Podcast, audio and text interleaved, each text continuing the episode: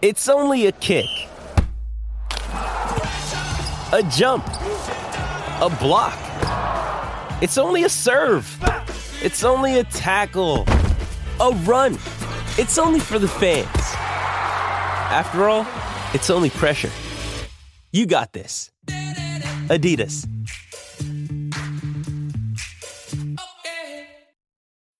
When you need mealtime inspiration, it's worth shopping Kroger, where you'll find over thirty thousand mouthwatering choices that excite your inner foodie. And no matter what tasty choice you make, you'll enjoy our everyday low prices, plus extra ways to save, like digital coupons worth over six hundred dollars each week. You can also save up to one dollar off per gallon at the pump with fuel points. More savings and more inspiring flavors make shopping Kroger worth it every time. Kroger, fresh for everyone. Fuel restrictions apply. Jewelry isn't a gift you give just once. It's a way to remind your loved one of a beautiful moment every time they see it. Blue Nile can help you find the gift that says how you feel and says it beautifully, with expert guidance and a wide assortment of jewelry of the highest quality at the best price. Go to Blue Nile dot com and experience the convenience of shopping Blue Nile, the original online jeweler since nineteen ninety-nine. That's Blue Nile dot com to find the perfect jewelry gift for any occasion. Blue Nile dot com. This episode is supported by F X's Clipped, the scandalous story of the twenty fourteen Clippers owner's racist remarks captured on tape and heard around the world. The series charts the tape's impact on a dysfunctional basketball organization striving to win against their reputation as the most cursed team in the league. Starring Lawrence Fishburne, Jackie Weaver, Cleopatra Coleman, and Ed O'Neill. F X's Clipped, streaming June fourth, only on Hulu.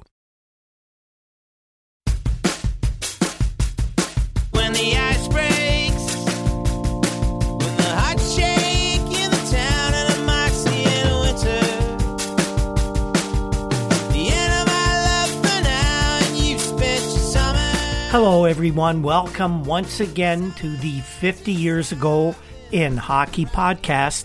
This is episode, weekly episode that is, number one hundred twenty-seven in our series. I'm your host, Rick Cole, every week. Right here on the Hockey Podcast Network, we take a trip down memory lane, back in time fifty years, and we bring you all the important hockey news from that period, exactly as it was reported in the words of some of the greatest sports writers of all time.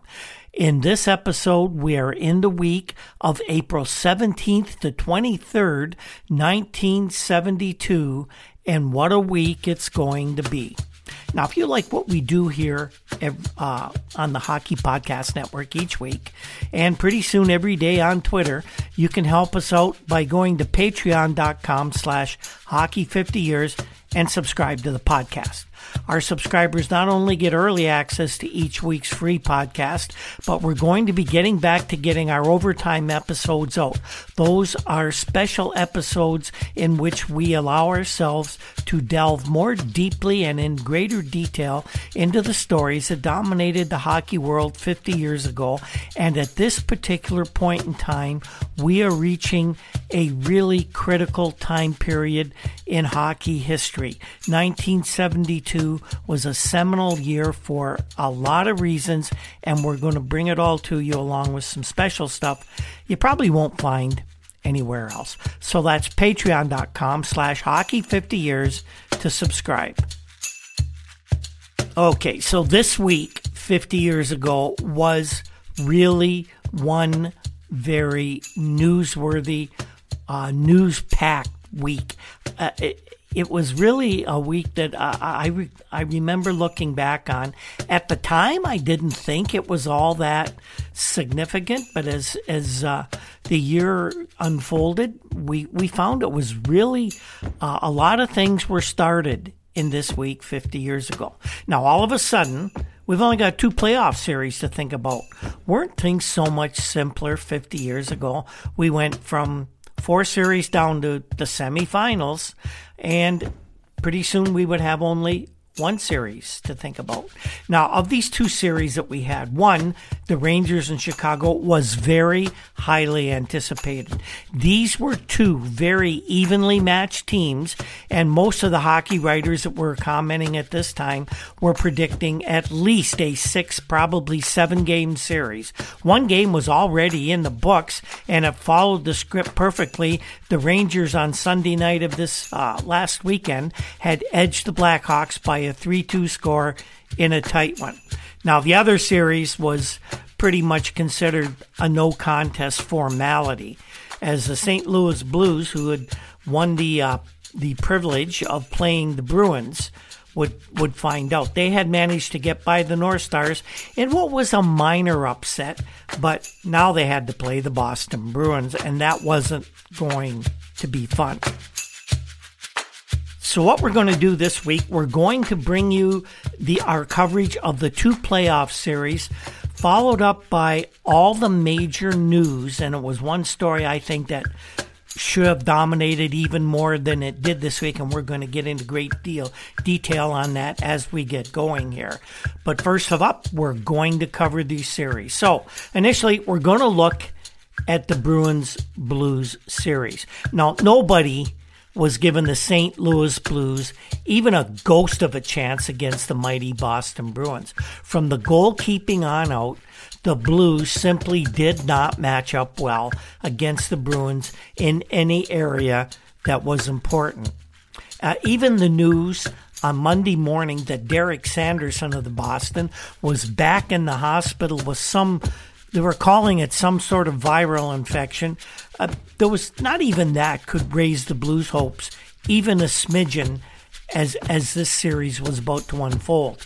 The goalies for Game One were Eddie Johnson for the Bruins, and the Blues were really kind of delaying who their starter was going to be, but it looked to uh, most observers that Jacques Caron, the journeyman who found his way to the Blues partway through this season and played well against the North Stars, he would probably get the nod from Coach Al Arbour.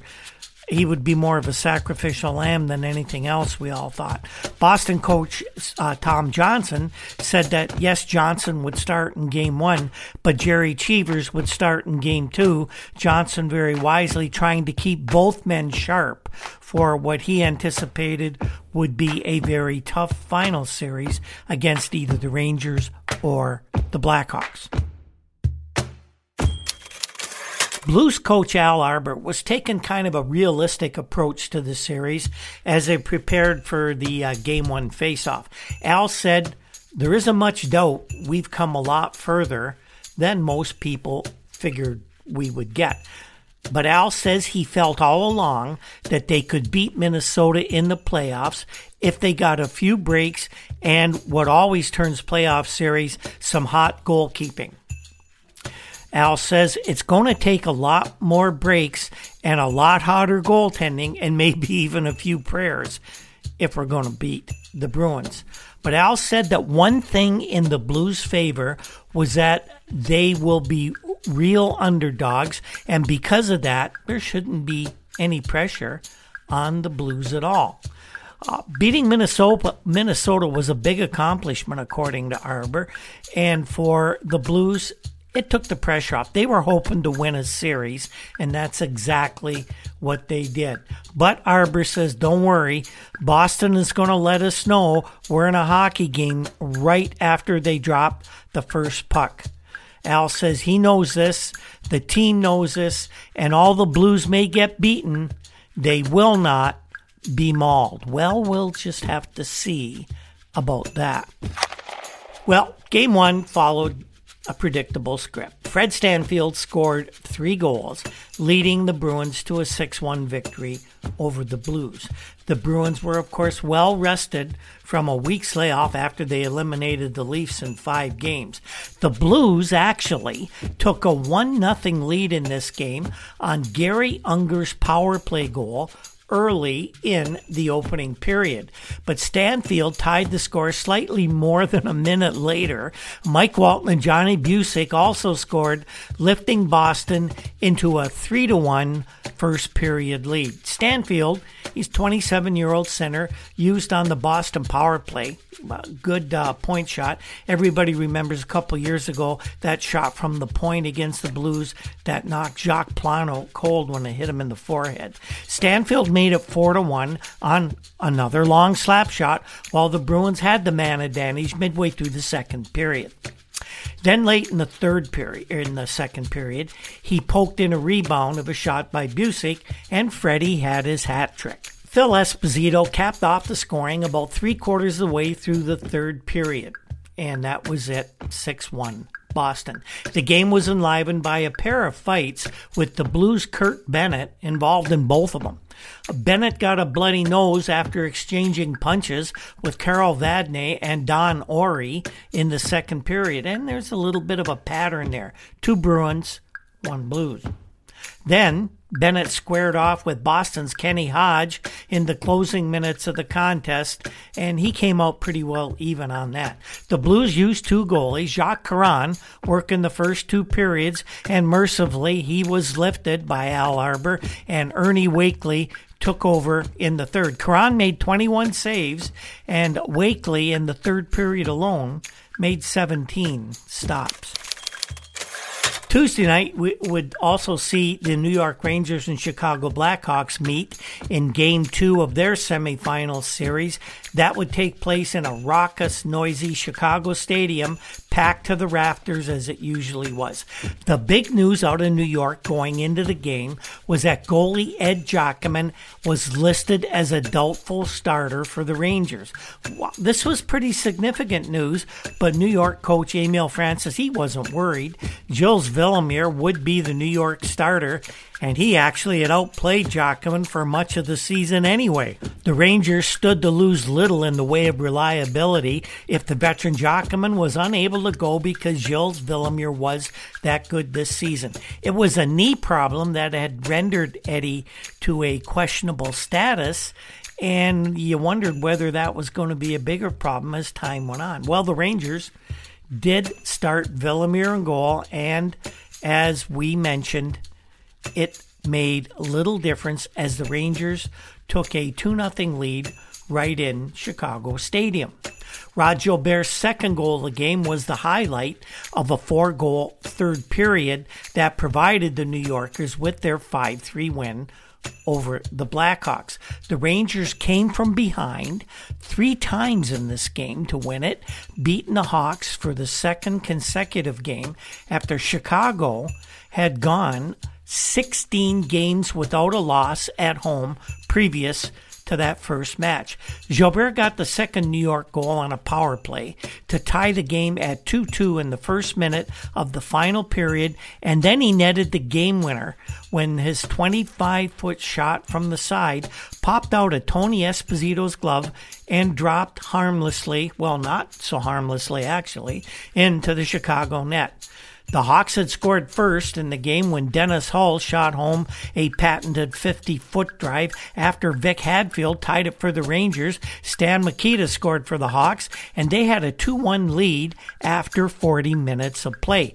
Pat Stapleton then gave the Hawks a three two lead in the third period, scoring on a forty-foot screenshot that Gilles Villemure still hasn't seen. That was on a power play, but Brad Park tied it up again less than two minutes later to set up Rod Gilbert's winning goal. Now, the game was rough from the opening second, and referee Bruce Hood called fifteen penalties, nine of them, in the middle period. Neither team could take advantage of many other opportunities, and the Rangers held Chicago without a goal for a span of fifty-five seconds in the second period when they were short two men. The victory was the fourth this year for the Rangers over the Hawks in eight games, and Chicago had won one while three of the games had been tied. And now we get set for Game three in a couple of days.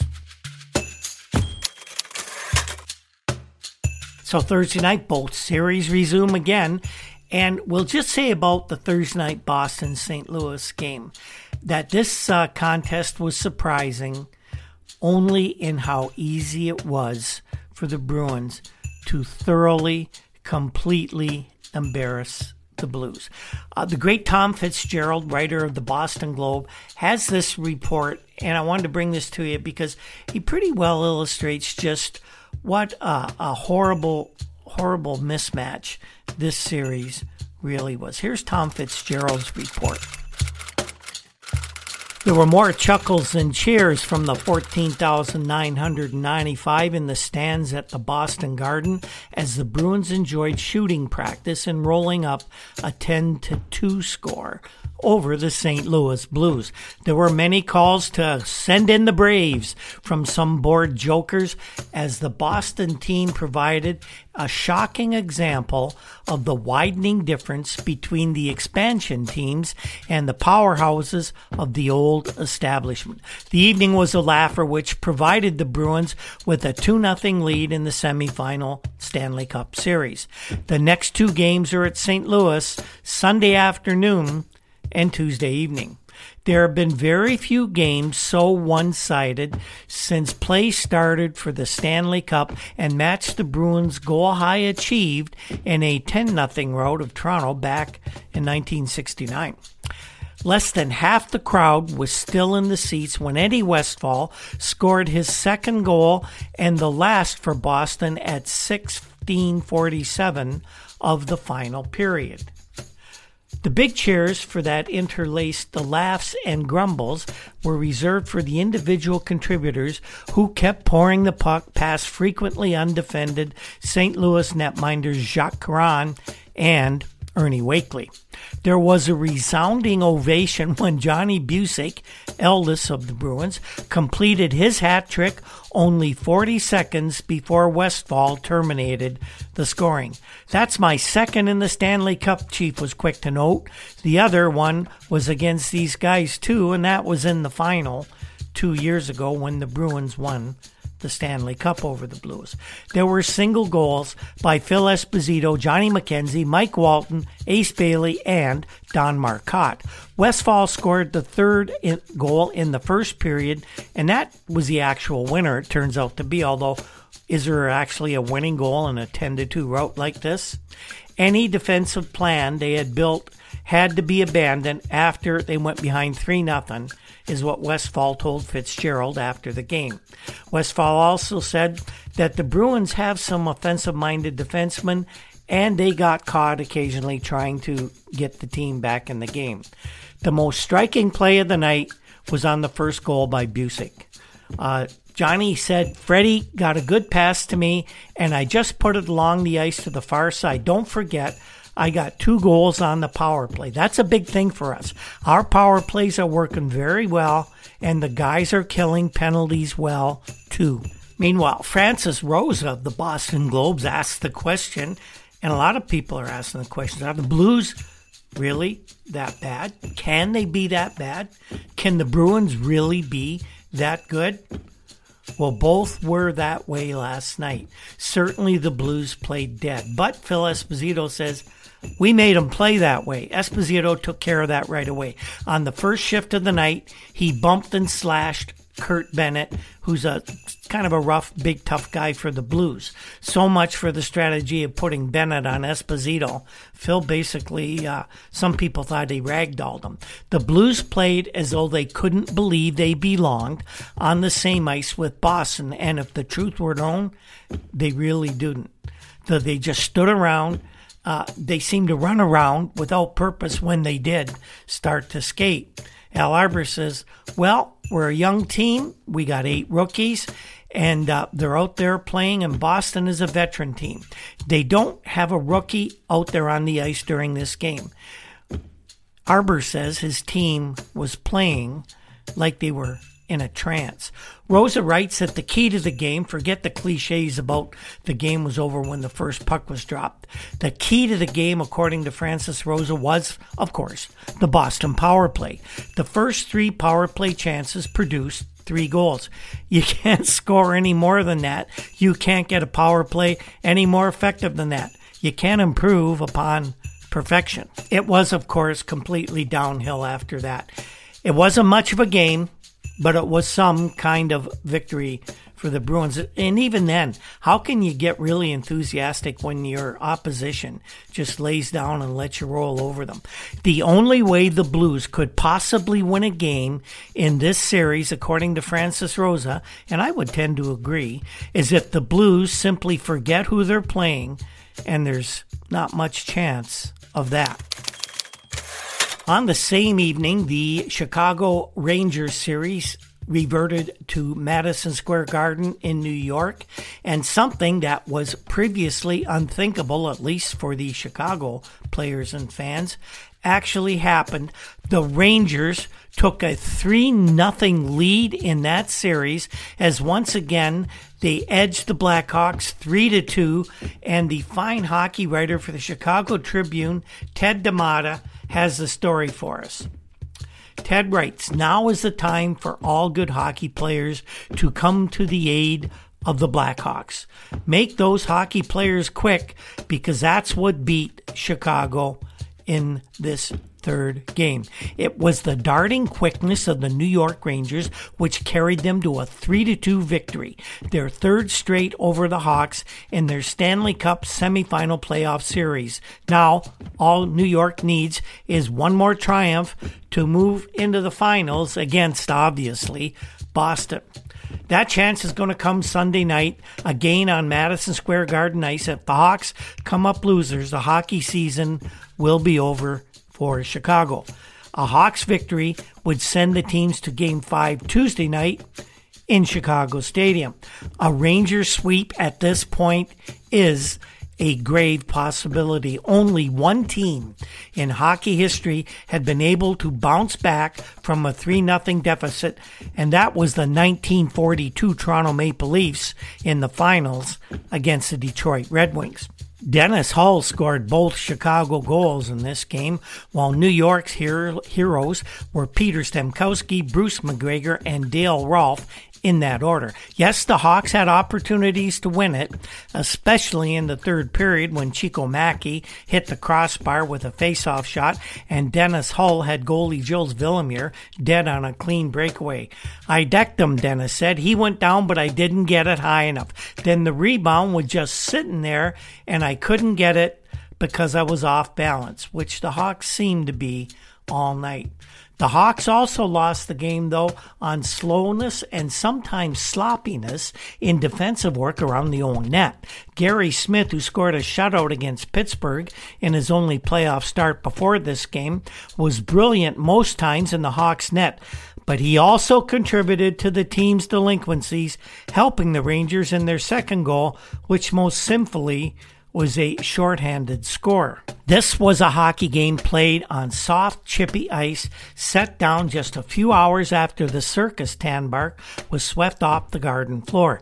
It was a game in which Rangers were able to fill in vacancies created by injuries to defenseman Jimmy Nielsen and Ron Stewart, their number one defensive forward, and of course Bobby Hull's frequent shadow. Coach Billy Reay of the Hawks shook up his team. Dennis and Bobby Hull played left left wing on all three forward lines, and the Bill White, Pat Stapleton defensive combo, rated one of the best in the league. Well, they were split up for this one. White was paired with Doug Jarrett, and Pat became Keith Magnuson's partner. I remember watching this game wondering what the heck Stapleton was doing with Magnuson. Ray wouldn't explain the split up, but it could have been to have a hitter in either Jarrett or Magnuson on the ice at all times. Whatever it was, didn't work. Uh, the slowness in clearing the puck around the net and sometimes outright lackadaisical play guaranteed the Hawks were not going to win this game. So those results took us to Sunday afternoon, well actually afternoon and evening, and that itself was a bit of a controversy. The games were to be in Saint Louis and New York. Now, Saint Lu- uh, C B S, the television network broadcasting the N H L games nationally in the United States, realized that a Saint Louis-Boston national game was not a very attractive prospect for folks who maybe were borderline or non-hockey fans. Who wants to see one team embarrass another team? And that was what was probably going to happen. So The C B S people made a request to the National Hockey League, who referred them, of course, to the Rangers. The N H L didn't want to ruffle anybody's feathers in New York. Why would you want to upset Bill Jennings, one of the best of the old guys running the N H L? Well, they made a request to the Rangers to move the game from Sunday evening to Sunday afternoon so they could avoid showing the embarrassment of the series that was Boston and Saint Louis. The Rangers, however, maybe to their credit, I don't know, they refused to play ball with C B S because they said that they had a previous agreement with a local cable company that had paid big bucks for the right to broadcast the Rangers games, and they would not reschedule their starting time. So the C B S folks were left holding a very stinky bag, and they had to uh, broadcast yet another Bruins-Blues matchup. And what they got is exactly what was expected. Canadian press reported that they were calling it the longest wake in National Hockey League history, and with good reason. The Saint Louis Blues are either an expansionist joke or are subjecting loyal fans and the Boston Bruins to an overplayed scene from the old Roman days when they fed the Christians to the lions. The Blues offered little more than token resistance while being led once again to the slaughterhouse, falling seven two to the overpowering Bruins. Following up six one and ten two Bruin victories, it marked the third straight game in the best-of-seven fin- semifinal that the Blues suffered through trials and tribulations and embarrassing scores. The Blues opened an early one nothing lead once again on Mike Murphy's power play goal at two oh five and had the Bruins reeling, actually, for the first five minutes. But you knew what was going to happen. Boston recovered and led three one going into the second period. The Blues wilted in the face of Boston goalkeeper Ed Johnson's sharp reflexes and the overwhelming Bruin firepower that produced two goals each from Johnny McKenzie and Mike Walton. Veteran Eddie Westfall bo- broke the Blues' offense-minded pattern at eight forty of the first. McKenzie added another about two minutes later, and Phil Esposito provided the clincher about eighteen seconds before the initial frame ended. The Blues rookie goalie, Peter McDuffie, provided little relief for the Saint Louis goaltending problem that has already, yet already yielded a near-record twenty-three goals in three games. Ken Hodge provided the other Boston score, while Gary Sabrin notched the second Saint Louis goal. Meanwhile, a little interesting note on this. N H L President Clarence Campbell said the Blues have subjected themselves to a fine for dressing goalie Jacques Caron as backup to McDuffie. There's no way a club can recall a goalkeeper except in an, an emergency. Uh, Campbell was at the game and noted that the Blues had called up McDuffie from the Denver Farm Club because Caron was injured, but then they let Caron sit on the bench as if he wasn't hurt. The Blues represented, according to Campbell, that Jacques Caron was hurt, and the league had to acknowledge that he was, but it's hardly conceivable they would dress a man who's supposed to be hurt. According to Campbell, there will be a fine for the Blues' move in that matter. And that doesn't uh, really make Ernie Wakely feel very good, that they would dress an allegedly incapacitated man when he was perfectly healthy and ready to sit on the bench. But that's what happened, and the Blues were now down three games to none. So after that embarrassment in the afternoon, well, hockey fans could look forward to at least a good, well, hard-fought, close game that night in New York when the Rangers would take on the Blackhawks, who certainly would not want to go out four straight. That was, as we mentioned before, completely unthinkable before the series, and even now, no one really believed the Blackhawks would go go out quietly against the Rangers. Well, Red Burnett of the Toronto Star was at the game, and Red tells us what happened. A thoroughly subdued and humiliated Chicago Blackhawk team trooped out of Madison Square Garden, and uh, the, they were convinced the New York Rangers will give the Bruins a battle in the Stanley Cup final. That's right. the Rangers eliminated the Blackhawks. Except for a few seconds following Bobby Hull's opening goal, while his team, by the way, was shorthanded, the Hawks were never in the game as the Rangers toyed with them and ran up a six to two score and sweep the semifinal set in four straight. Bobby Hull and Stan Mikita, Chicago superstars, were basically humiliated by the rout of their team. Mikita waited until he had showered and dressed before going to the Ranger room to congratulate the victors. Defeat rankled too deeply for him to make the gesture before seventeen thousand two hundred fifty taunting New York fans who chanted, "Goodbye, Bobby, we're sorry to see you go," as the final minutes of the one-sided contest ticked away. Mikita said, "We eliminated a Ranger team with almost the same personnel last April. This time, we came up empty. I don't think we threw three good checks in the entire series." The Golden Jet said, "That's a good, solid, tough hockey team," speaking of the Rangers. The Bruins raise a hassle, but that doesn't excuse our going out in four strength. It was terribly humiliated. Chicago coach Billy Reay felt as badly as his two aces. "I didn't think we'd go out in four straight," Reay said. "The first three games were close. We were in them all the way. But this game, for some reason, was no contest." Reay said the defense was better, tougher, and more determined on the Rangers than it was on the Blackhawks. Ranger manager-coach Emil Francis admitted that he was completely delighted with the sweep, but he added, "This was not a one-sided series." Francis said that this fourth game was the only easy win. The other games were actually, for Francis, too close for comfort.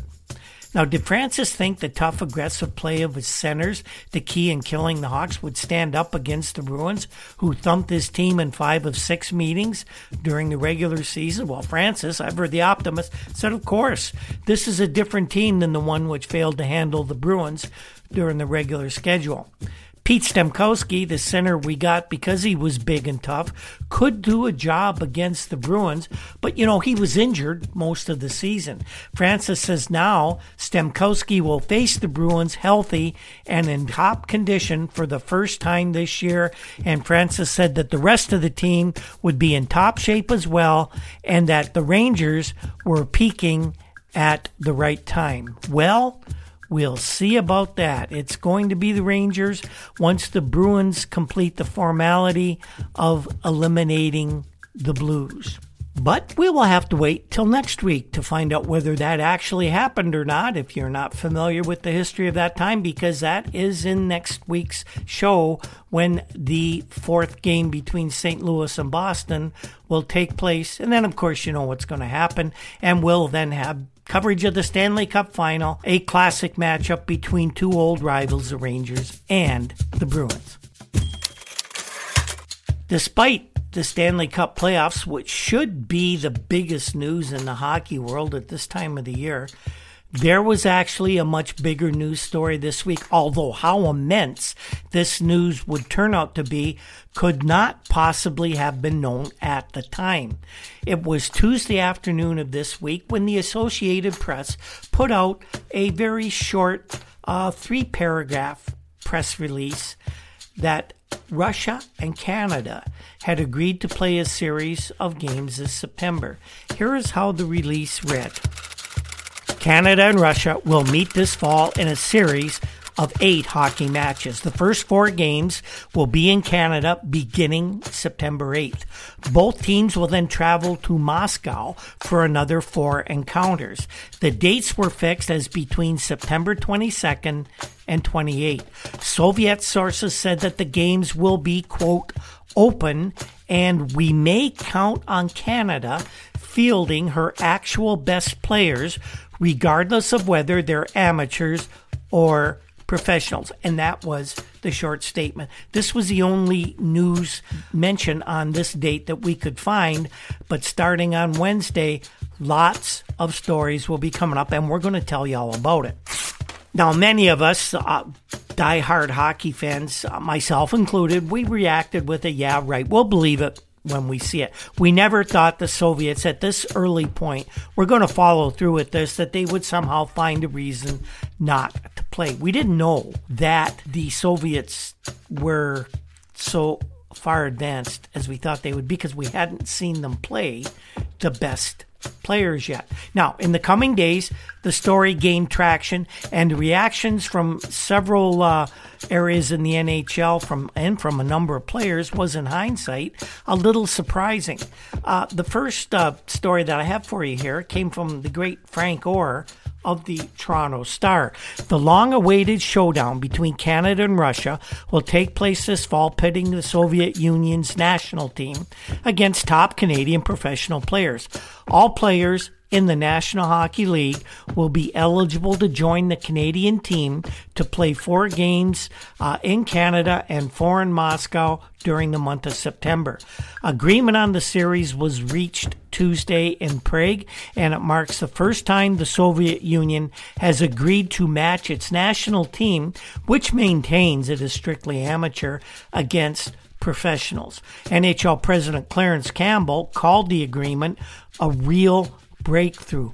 Only the Canadian N H L teams are committed to supply players, Campbell reminded everyone, but he expressed confidence top Canadian-born players from the American team, such as Bobby Orr, Bobby Hull, Phil Esposito, et cetera, won't want to stand by and watch this series. While the locations for the games have not yet, at least in Canada, have not yet been determined, the likely sites for the Canadian half of the series are Toronto, Montreal, Winnipeg, and Vancouver. Three Canadian teams in the N H L, Toronto, Montreal, and Vancouver, are committed to make their players available for the international series. What the U S-based teams and league will do right now is still open to question, and there is no doubt that these players are eligible to play. Almost all the N H L players are Canadian citizens.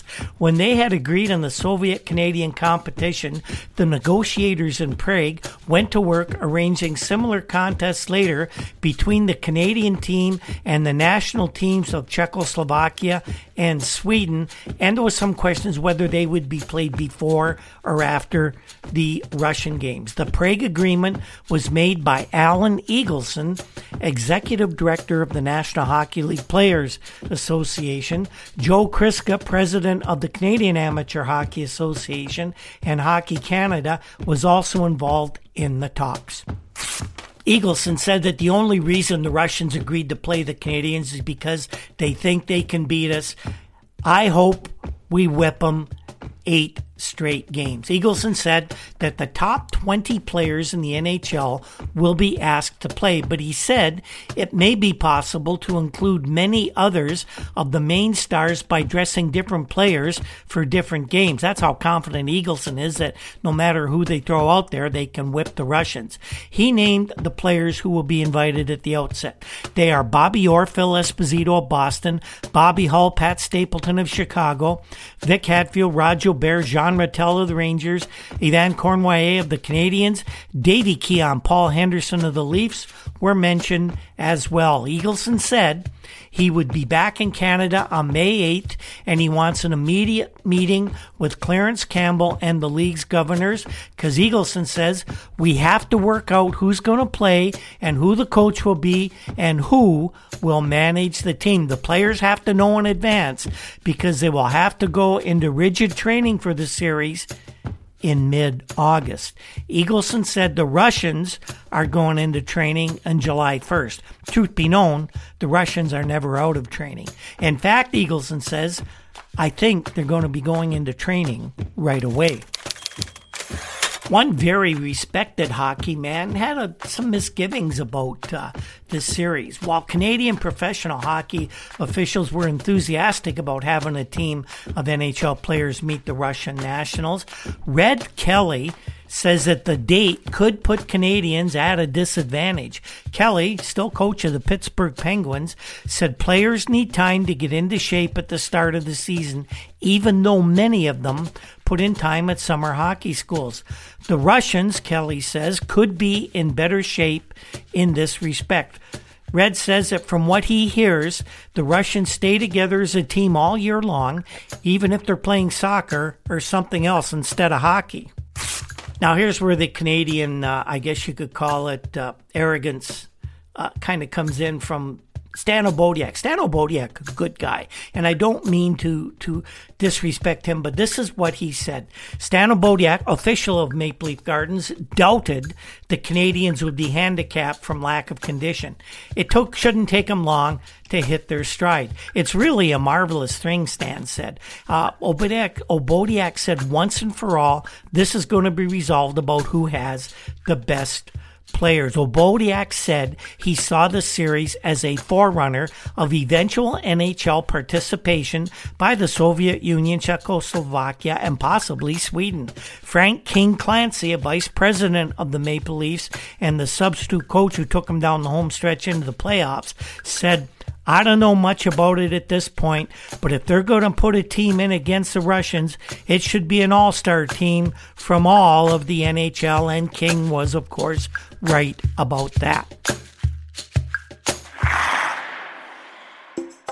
Okay, hockey fans, feel the action on the ice like never before with DraftKings Sportsbook, the official sports betting partner of the National Hockey League. Right now, new customers can bet just one dollar on any team to win and get one hundred fifty dollars in free bets if their team is successful. If Sportsbook isn't available in your state yet, you can still hit the ice for cold, hard cash. New customers can make their first deposit and play free for thousands of dollars with DraftKings Daily Fantasy Hockey Contests. Draft your lineup of eight skaters and a goalie and rack up points for goals, assists, saves, and much more. DraftKings is safe, secure, and reliable. Best of all, you can deposit and withdraw your cash whenever you want. So download the DraftKings Sportsbook app now. Use promo code T H P N, that's T H P N for the Hockey Podcast Network. Bet just one dollar on any N H L team to win and get one hundred fifty dollars in free bets if your team wins. That's code T H P N at DraftKings Sportsbook, the official sports betting partner of the National Hockey League. You must be twenty-one or over. Some restrictions do apply, and see our show notes for details.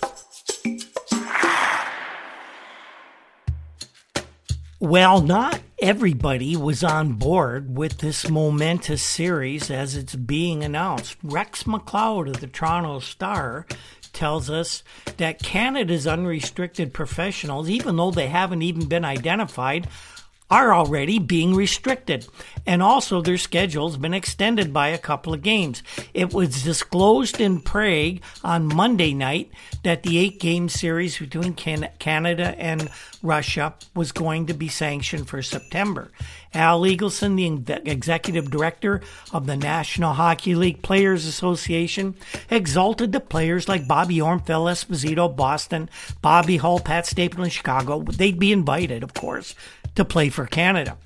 Eagleson was in Prague where he represented, represented Hockey Canada and the C A H A, and the International Ice Hockey Federation uh, was also there. And of course, they all agreed, reached an agreement with the Russians. However, N H L teams in the United States have adopted a leave us out attitude for the September series with the Russians. Boston Bruins president Weston Adams says, no way, we're right in our training camp at that time, and there's always the injury factor. Adams says, can you imagine what our fans would say if we allow Bobby and Phil to play for Canada in that series, and either one or both of them suffered an injury that might prevent them from playing for us? I can't see where, or for any reason, we should participate, says Saint Louis Blues general manager Sid Abel, himself a Canadian. Our contribution would have to be a Gary Unger or a Barclay Plager, and if they break a leg, then what have we got to show for the rest of the season? You know what, though? Those guys put Gary Unger and Barclay Plager and Bobby Orr and Phil Esposito in exhibition games during the fall where they could break a leg. But you know why it's okay then? Because they're making money off it. That's why. Milt Schmidt, the Bruins general manager, said he might generate some interest in a meeting with the Russians, but only if it's for the World Championship against the Bruins or whichever team happens to win the Stanley Cup.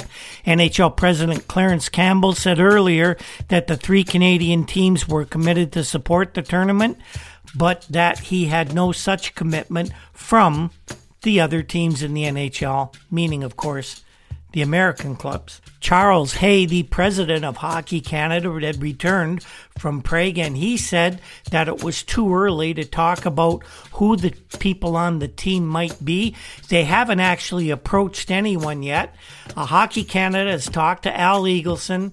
Uh, he's also on the board of Hockey Canada, and they've talked to Campbell several times, but every time they've talked, uh, they've been promised cooperation, but it hasn't been confirmed yet, according to to Hay.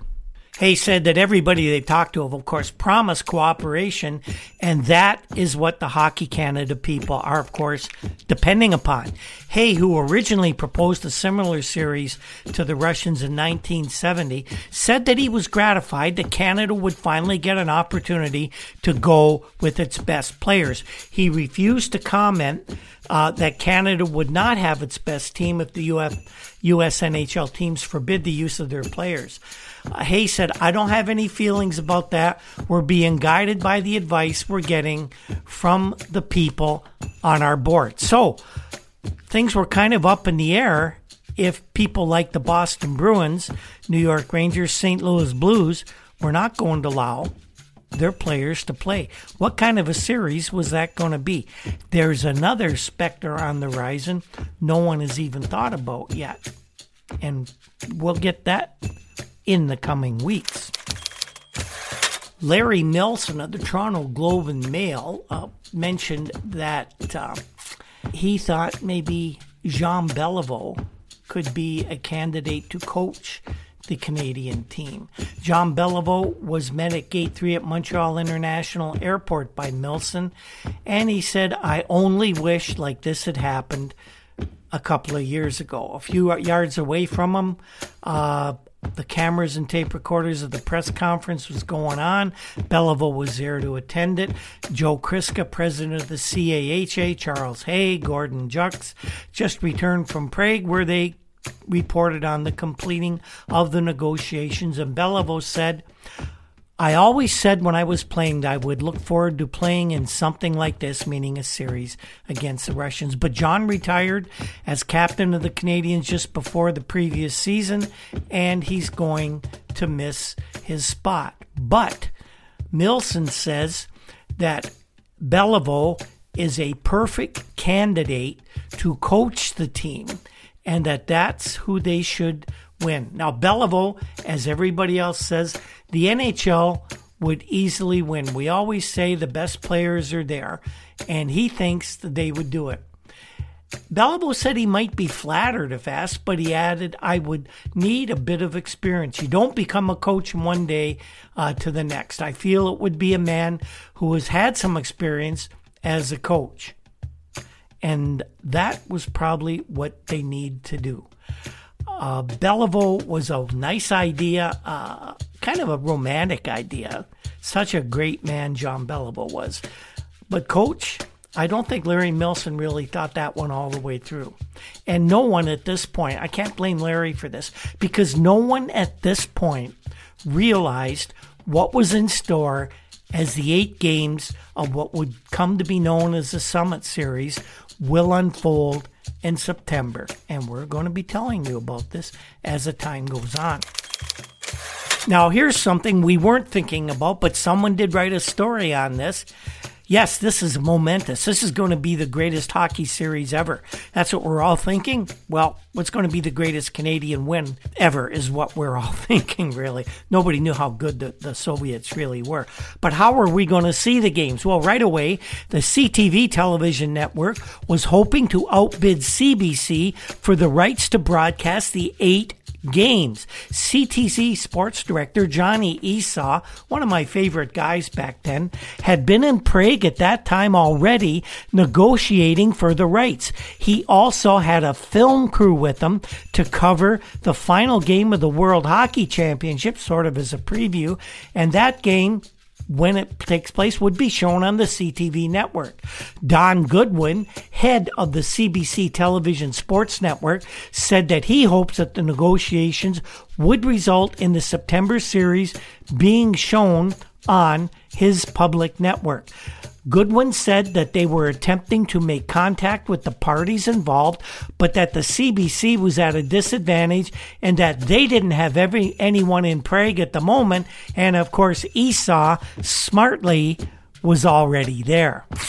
Of course, with Maple Leaf Gardens being the site of probably at least one games, everybody wondered how the owner, Harold Ballard, would see things. Well, Ballard called this impending hockey series as the top sports event in our history, and he really didn't know how prophetic he was being. The president of Maple Leaf Gardens said, "How long have we been waiting for somebody to beat the Russians' ass? twenty years, now we get a chance." This was slicing the old salami a trifle thick, of course. The Soviet Union had not lost the world championships since nineteen sixty-three, but stay tuned, folks. nineteen seventy-two might be a different tune. They, of course, have won the last three Olympic titles, but, of course, they're playing inferior competition. We in Canada all knew that, didn't we? So, Ballard says he's going to pedal this series to the hilt. We'll have a special on salami sandwiches and also bottles of beet borscht with straws.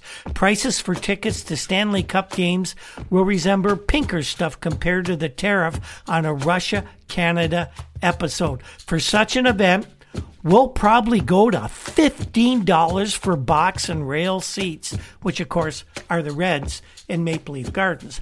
The charge for red pews for the recent Boston-Toronto series was thirteen fifty, up from seven seventy for games during the regular season. But Ballard said, "I hope soon to get a bigger winner than the Russians. If we can get Barbra Streisand seats on the floor, we'll go for twenty-five dollars a pop." Harold Ballard always talking about the dollars.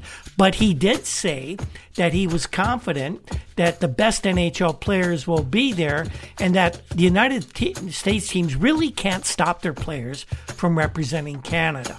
Ballard said that there's no way the U S teams can get out of this. They won't be able to stop their players. They gotta go. They've said so many times, hell, they're all Canadians, aren't they?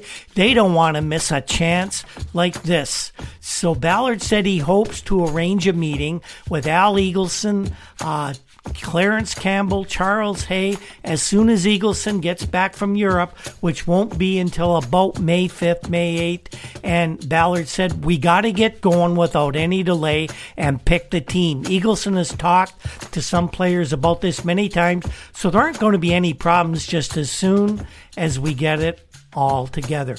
Nobody saw anything standing in the way of any N H L player playing for the Canadian team. We'll see just how this unfolds.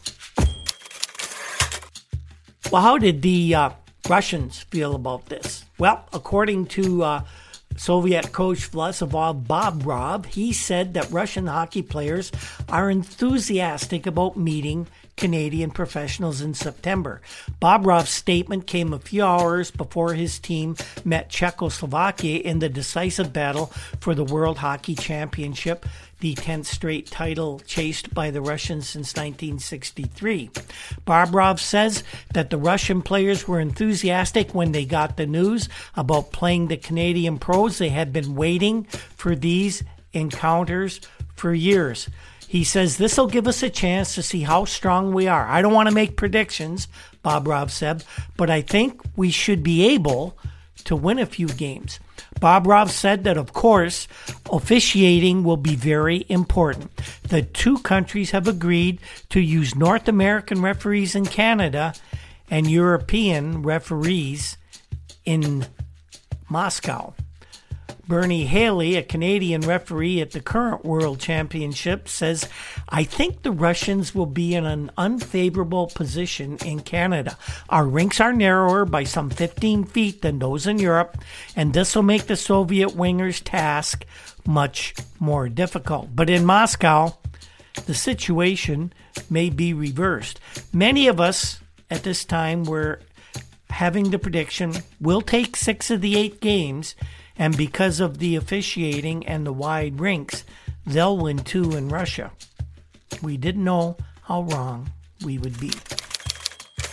Lots of reaction from players around hockey. Phil Esposito thought this was a great idea, but Phil added, they're going to have to pay me an awful lot of money to play in a series like this.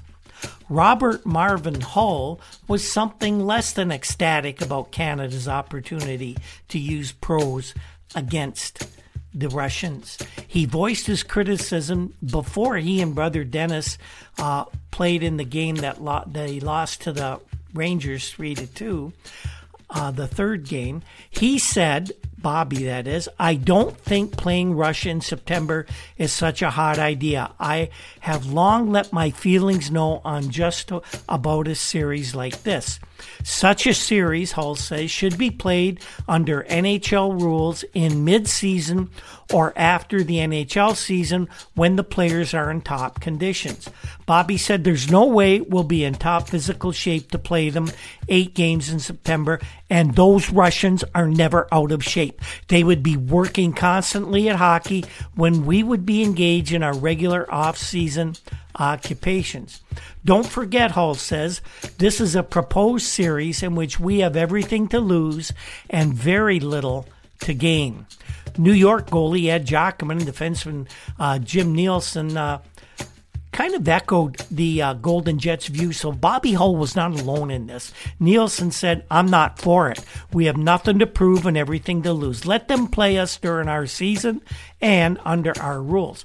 Why should Hockey Canada, the C A H A, or anyone else dictate the rules under which we would play, says Nielsen? But he added, Be, be aware, I'm just speaking for ourselves. Eddie Giacomin said that he didn't think that the Canadians have anything to prove, and if Russia wants to challenge uh, the Canadians, Giacomin feels that they should do it under N H L rules at the N H L's convenience, not theirs. Rod Ceiling of the Rangers said, I'd love to play the Russians, but under the proper conditions, which of course is N H L rules, all the best players in the N H L, and only when they're in top physical condition. And what about Bobby Orr? What did Bobby Orr think about this? Well, he said quite quickly, I'd be happy to play for the Bruins against the Russians. They think they have the best hockey players in the world. I think otherwise. Orr said he'd like to take the Bruins uh, as they sit right now against the Russians. And Bobby speaks from a little bit of experience. He played against them before, you know, but that was a long time ago when he was in juniors. In fact, it was six seasons previous when he was an eighteen-year-old junior with the Oshawa Generals. He played a game against the Russians at Maple Leaf Gardens. Orr says, as I remember it, we lost four three. But we were a bunch of juniors, and we gave them a pretty good game. One of the reservations of players expressed about this series was insurance. What happens if you get hurt, receive a major injury, and lose your livelihood? Well, a major Canadian insurance company has offered to help solve that problem by offering uh, to donate insurance contract covering all N H L players who take part in the series, and that is the C N A Assurance Company of Toronto. The firm would pay up to eighty percent of a player's contracted salary if he missed more than fifteen games through injury, fifty percent for ten games, and thirty percent for five games. So that worry was effectively dismissed with that offer. Lots more to report on this series, and we will do that in an overtime session shortly. Uh, we have a little bit more N H L news to give you before we say goodbye for this week, or actually hockey news. And so here are the notes from this very newsworthy week. Wayne Connolly of the Vancouver Canucks confirmed he was jumping to the World Hockey Association's Minnesota Fighting Saints. The Vancouver club reacted by saying it's going to take Wayne Connolly to court to block his move to the new rival league.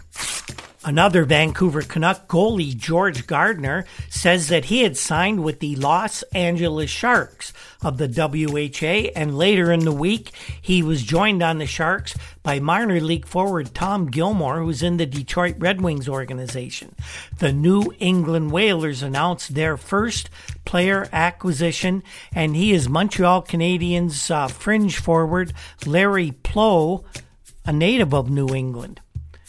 Two Flyers, Doug Favell and Simon Nolet, uh, two Philadelphia Flyers, they said that they had received solid offers from the W H A. Favell's uh, off-contract offer was from the Ottawa Nationals, and he says it's in the uh, area of six figures for about five years, and Doug was seriously considering it.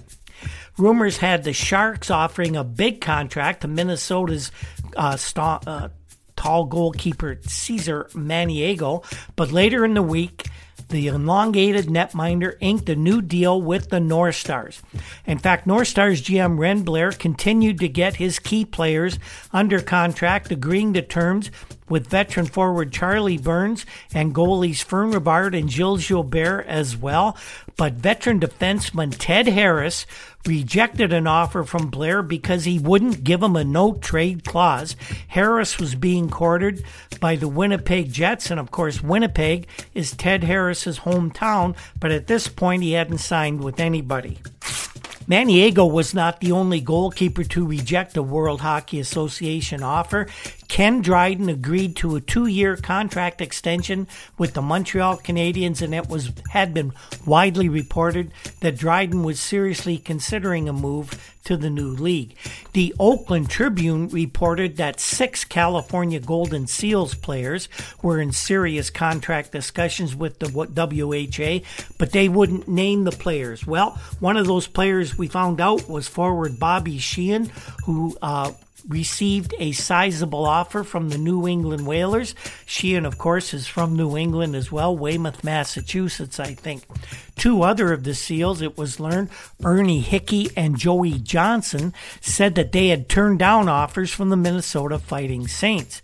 Now, one W H A team had signed one player, that's Bernie Parent with the Miami Screaming Eagles, but the Eagles had no place to scream at this point.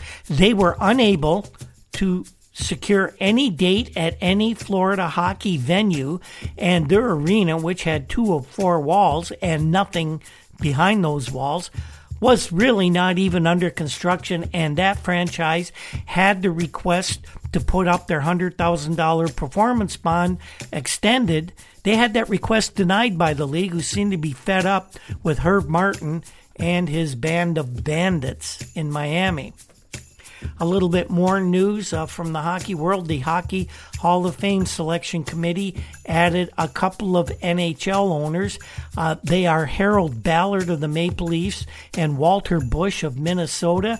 Some sports writers were also added, most notable Tom Fitzgerald of the Boston Globe. The Montreal Junior Canadiens announced that their O H A Junior A franchise has been suspended. They suspended the franchise.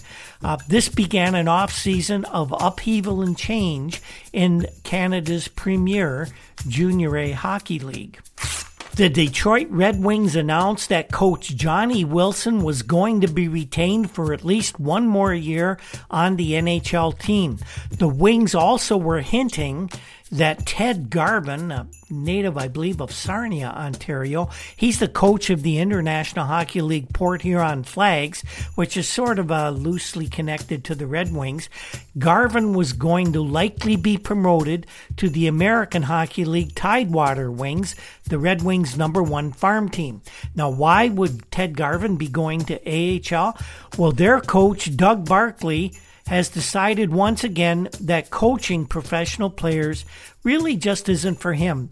Ned Harkness, the general manager of the Red Wings, said if Doug doesn't want to coach, he doesn't have to, but he is going to have a job with the Red Wings. Of course, Doug lost an eye playing for the Red Wings, and, and the team owes him that. Barkley, a very eloquent, very intelligent guy, is a very valuable member of the Red Wings organization, according to Harkness. And Ned was not wrong about that. A little more coaching news around the N H L. The Atlanta Flames were rumored ready to sign their first coach for the team.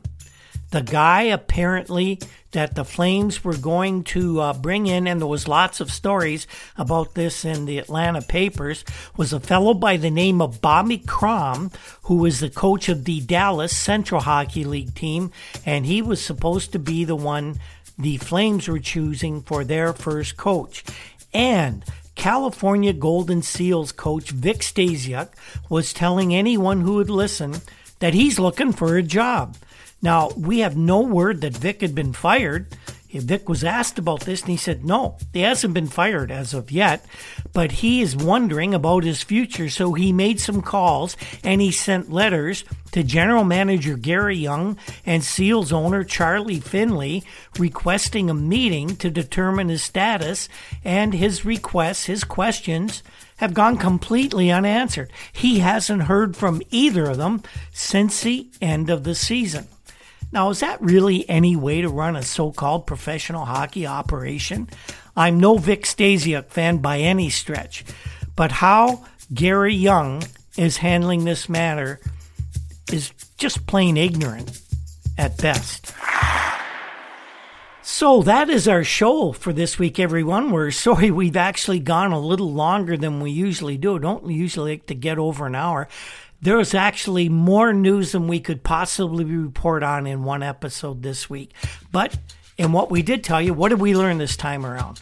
Well, we learned that the Rangers and Bruins were going to be in the Stanley Cup final, although the Bruins still had to make it more or less official to get one more win over the Blues. Canada and Russia were finally going to meet head-to-head in a hockey series, best against best. I am by no stretch a fan of international hockey. Generally, there's too much garbage that goes along with it, too much baggage. I didn't like it. But in this meeting, best against best, we can't wait to see it played. And we learned this week that players were starting to move between the N H L and the World Hockey Association, but a couple of key goalers have decided to remain with their N H L teams. So, tune in next week. We're going to continue our coverage of the Stanley Cup playoffs. The finals are about to get underway. The fifty Years Ago in Hockey podcast is produced by Andy Cole. Again, I can't thank Andy enough for all his hard work. This does not happen without him. If you would like to start a podcast up, contact me. I'll get you, uh, I'll hook you up with Andy, and maybe he can put something together with you. He's one of the best in the business, a true media professional. The very popular Juno-nominated Toronto indie rock group, the Rural Alberta Advantage, provides our intro and exit music. They're going on tour of the U S in May. If you get a chance to see them perform live, don't miss it. They put on a great high-energy show. Other musical pieces and sound effects in the podcast are crafted by Andy Cole as well. Our research comes from files of the Toronto Star, Toronto Globe and Mail, and of course, the many fine publications found at our sponsor, newspapers dot com. Again, we couldn't do this without them. Also, do not forget our other sponsor, the Breakwell Brewing Company, located in beautiful downtown Port Coburn, Ontario. If you get to Southern Ontario, let me know. We'll meet up at the Great Wall for a beer and a burger. You are going to be able to find this again very soon on Twitter at, at Hockey fifty Years. Our Facebook page is under fifty years ago on Hockey banner. We have a WordPress site, hockey fifty years ago dot com, and we are here right week, every week on the Hockey Podcast Network and wherever you download your favorite podcasts. Thanks again to everyone who uh, tunes into the show. These seventy-two playoffs are turning out to be uh, a little of a letdown, but the final series between the Rangers and the Bruins should be an all-time classic, and we'll be with you all the way. On that note, we'll see you next time. When the ice breaks.